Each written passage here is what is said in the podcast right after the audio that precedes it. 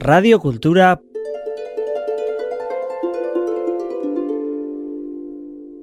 .eus Sésame, ouvre-toi. Maud vous ouvre les portes du monde merveilleux des contes des mille et une nuits. Fermez les yeux et laissez-vous embarquer dans un univers de rêve.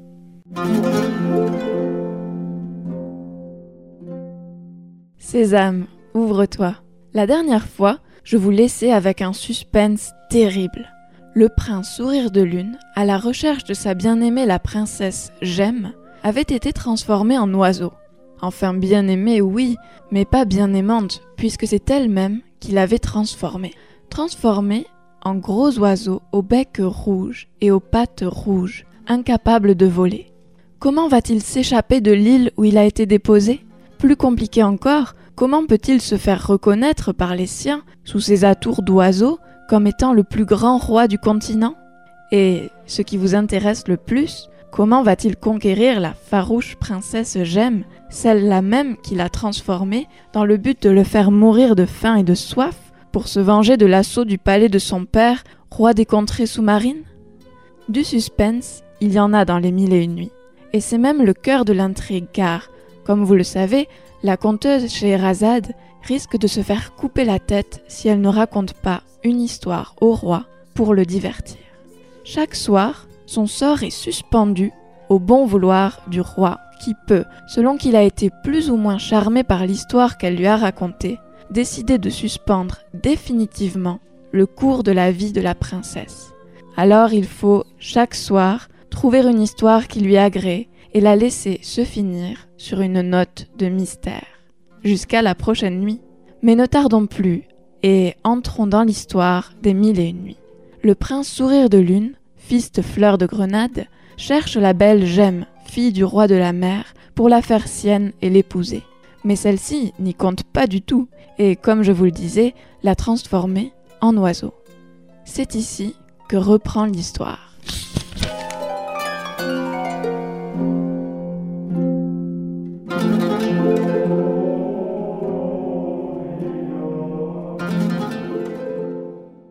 Et aussitôt, Sourire de Lune, à la limite de la stupéfaction, fut changé en oiseau aux plumes blanches, aux ailes lourdes et incapables de voler, et au bec et aux pieds rouges. Et il se mit à regarder l'adolescente avec des larmes dans les yeux. Alors la princesse Gemme appela sa servante Myrte et lui dit Prends cet oiseau qui est le neveu du plus grand ennemi de mon père, de ce salé l'entremetteur qui a combattu mon père, et va le porter dans l'île sèche, qui n'est pas loin d'ici, afin qu'il y meure de soif et de faim.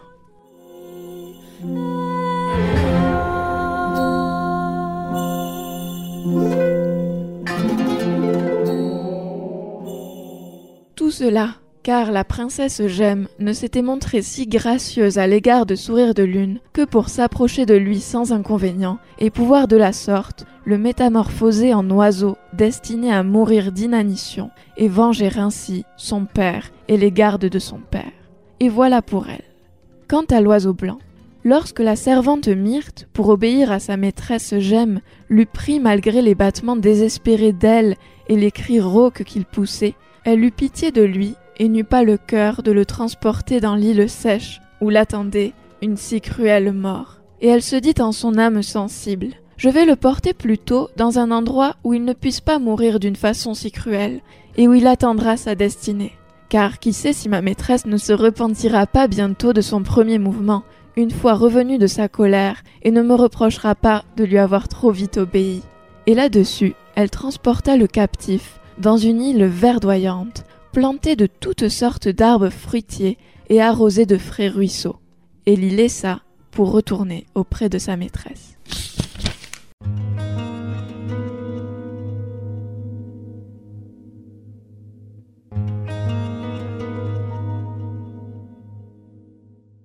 Lorsque l'oiseau sourire de lune se vit abandonné par la secourable Myrte, il se mit à pleurer abondamment. Puis, comme il avait faim et soif, il se mit à manger des fruits et à boire de l'eau courante, tout en pensant à son malheureux sort et en s'étonnant de se voir en oiseau. Et il eut beau essayer ses ailes pour s'envoler, elles ne purent le soutenir dans l'air, car il était très gros et très lourd. et il finit par se résigner à sa destinée en pensant À quoi me servirait-il d'ailleurs de quitter cette île, puisque je ne sais où me diriger et que personne ne voudra reconnaître, à mon extérieur d'oiseau, le roi que je reste en mon dedans? Il continua à vivre dans l'île, assez tristement. Et le soir, il se juchait sur un arbre pour dormir. Or, un jour qu'il se promenait tristement sur ses pattes, la tête basse, tant il avait de soucis, il fut aperçu par un oiseleur qui venait dans l'île tendre ses filets de chasse. Et l'oiseleur, charmé par l'aspect magnifique de ce gros oiseau qui n'avait point de pareil et dont le bec rouge et les pieds rouges tranchaient d'une façon si jolie sur la blancheur du plumage, se réjouit fort de pouvoir posséder un tel oiseau dont l'espèce lui était tout à fait inconnue. Il prit donc toutes ses précautions, et avec une adresse lente, il s'approcha derrière lui, et d'un coup subtil, lança sur lui son filet et le captura.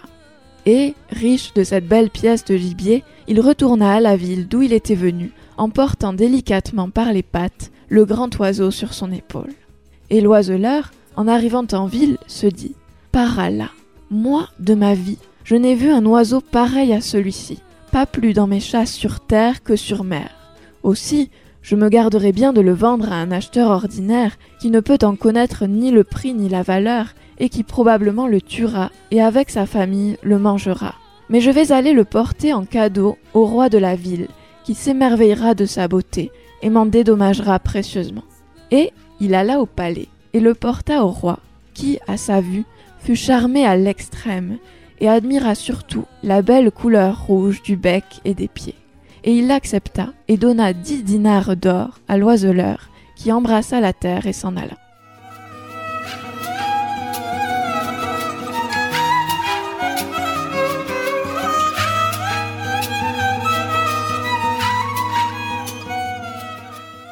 Alors le roi fit faire une grande cage avec un treillis en or, et y enferma le bel oiseau et il mit devant lui des grains de maïs et de blé, mais l'oiseau n'y porta point le bec.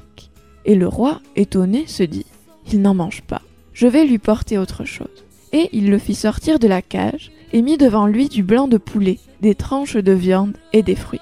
Et aussitôt, l'oiseau se mit à en manger avec un plaisir notoire, en faisant de petits cris et en gonflant ses plumes blanches. Et le roi, à cette vue, se trémoussa de joie et dit à un des esclaves Cours vite prévenir ta maîtresse, la reine, que j'ai acheté un oiseau prodigieux, qui est un miracle d'entre les miracles du temps, afin qu'elle vienne l'admirer avec moi, et voir la façon merveilleuse dont il mange de tous ces mets dont ne se nourrissent pas d'ordinaire les oiseaux.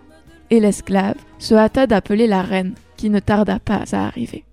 Mais, dès qu'elle eut aperçu l'oiseau, la reine se couvrit vivement le visage de son voile, et, indignée, recula vers la porte et voulut sortir.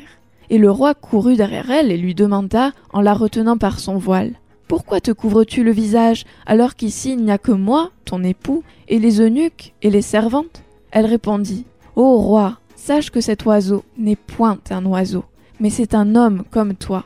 Et il n'est autre que le roi Sourire de Lune, fils de Charaman et de Fleur de Grenade la marine. Et il a été ainsi métamorphosé par la princesse Gemme, fille de Salamandre le marin, qui vengea de la sorte son père vaincu par Salé, oncle de Sourire de Lune. En entendant ces paroles, le roi s'étonna à la limite de l'étonnement, et s'écria Qu'Allah confonde la princesse Gemme et lui coupe la main. Mais par Allah sur toi, ô fille de mon oncle, donne-moi des détails sur la chose. Et la reine, qui était la magicienne la plus insigne de son temps, lui raconta toute l'histoire, sans en omettre un détail.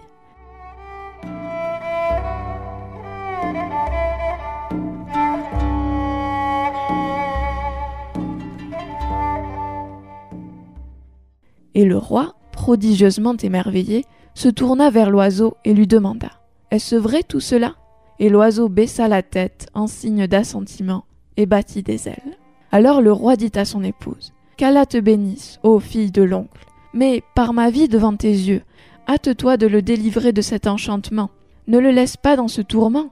Alors la reine, s'étant couvert tout à fait le visage, dit à l'oiseau Ô sourire de lune, entre dans cette grande armoire et l'oiseau obéit tout de suite et entra dans une grande armoire cachée dans le mur que la reine venait d'ouvrir. Et elle entra derrière lui, avec à la main une tasse d'eau sur laquelle elle prononça des paroles inconnues, et l'eau se mit à bouillonner dans la tasse. Alors elle en prit quelques gouttes qu'elle lui lança au visage, en lui disant Par la vertu des noms magiques et des puissantes paroles, et par la majesté d'Allah l'Omnipotent, le Créateur du ciel et de la terre, le résurrecteur des morts, le fixateur des termes et le distributeur des destinées, je t'ordonne de quitter cette forme d'oiseau et de reprendre celle que tu as reçue du Créateur.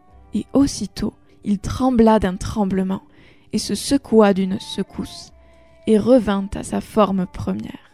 Et le roi, émerveillé, vit que c'était un adolescent qui n'avait pas son pareil sur la face de la terre, et il s'écria Par Allah, il mérite son nom de sourire de lune.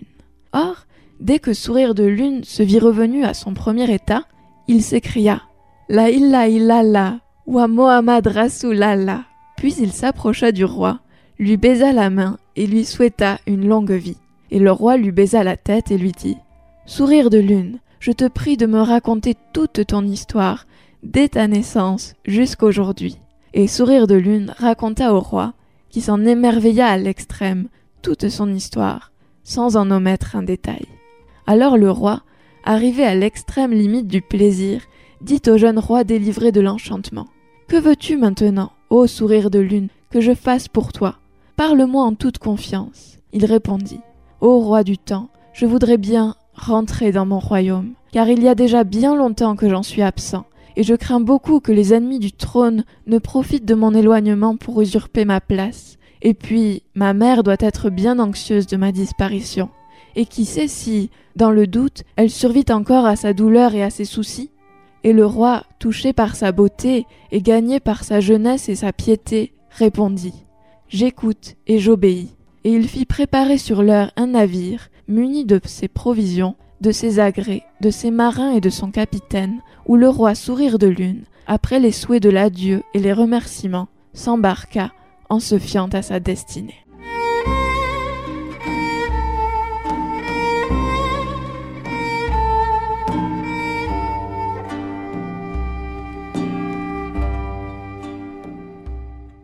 Et le roi Sourire de Lune navigua pendant des jours et des nuits, et, comme on dit dans les mille et une nuits, Allah lui écrivit la sécurité. Et il arriva sain et sauf, et, sous son allure d'humain resplendissant de beauté, qui était sa forme naturelle, dans son royaume et chez sa mère. Et Fleur de Grenade, sa mère, était en effet bien soucieuse de sa disparition, et se lamentait dans les pleurs et les cris de douleur. Alors, quand son fils Sourire de Lune fit son apparition, elle l'accueillit les bras ouverts, dans les cris, cette fois, de joie et de soulagement. Et le royaume n'avait pas été envahi par qui que ce soit. Alors Sourire de Lune reprit son trône et régna. Mais son cœur restait transi par le désir de retrouver sa chère gemme. Alors il se rendit dans le royaume sous-marin. Là, il alla voir le roi Salamandre, père de Gemme, pour lui demander la main de sa fille, cette fois en personne. Après s'être excusé, il se présenta comme étant le roi du plus grand empire terrestre. Et c'était vrai. Et charmé par sa beauté et ses bonnes manières, le roi Salamandre lui accorda sa fille en mariage. Voilà, c'est la fin de cette histoire, et je vous retrouve la prochaine fois pour un nouveau conte.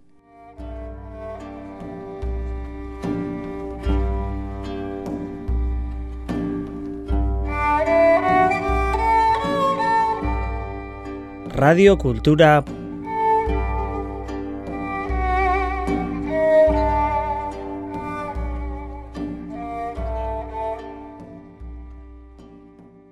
punto.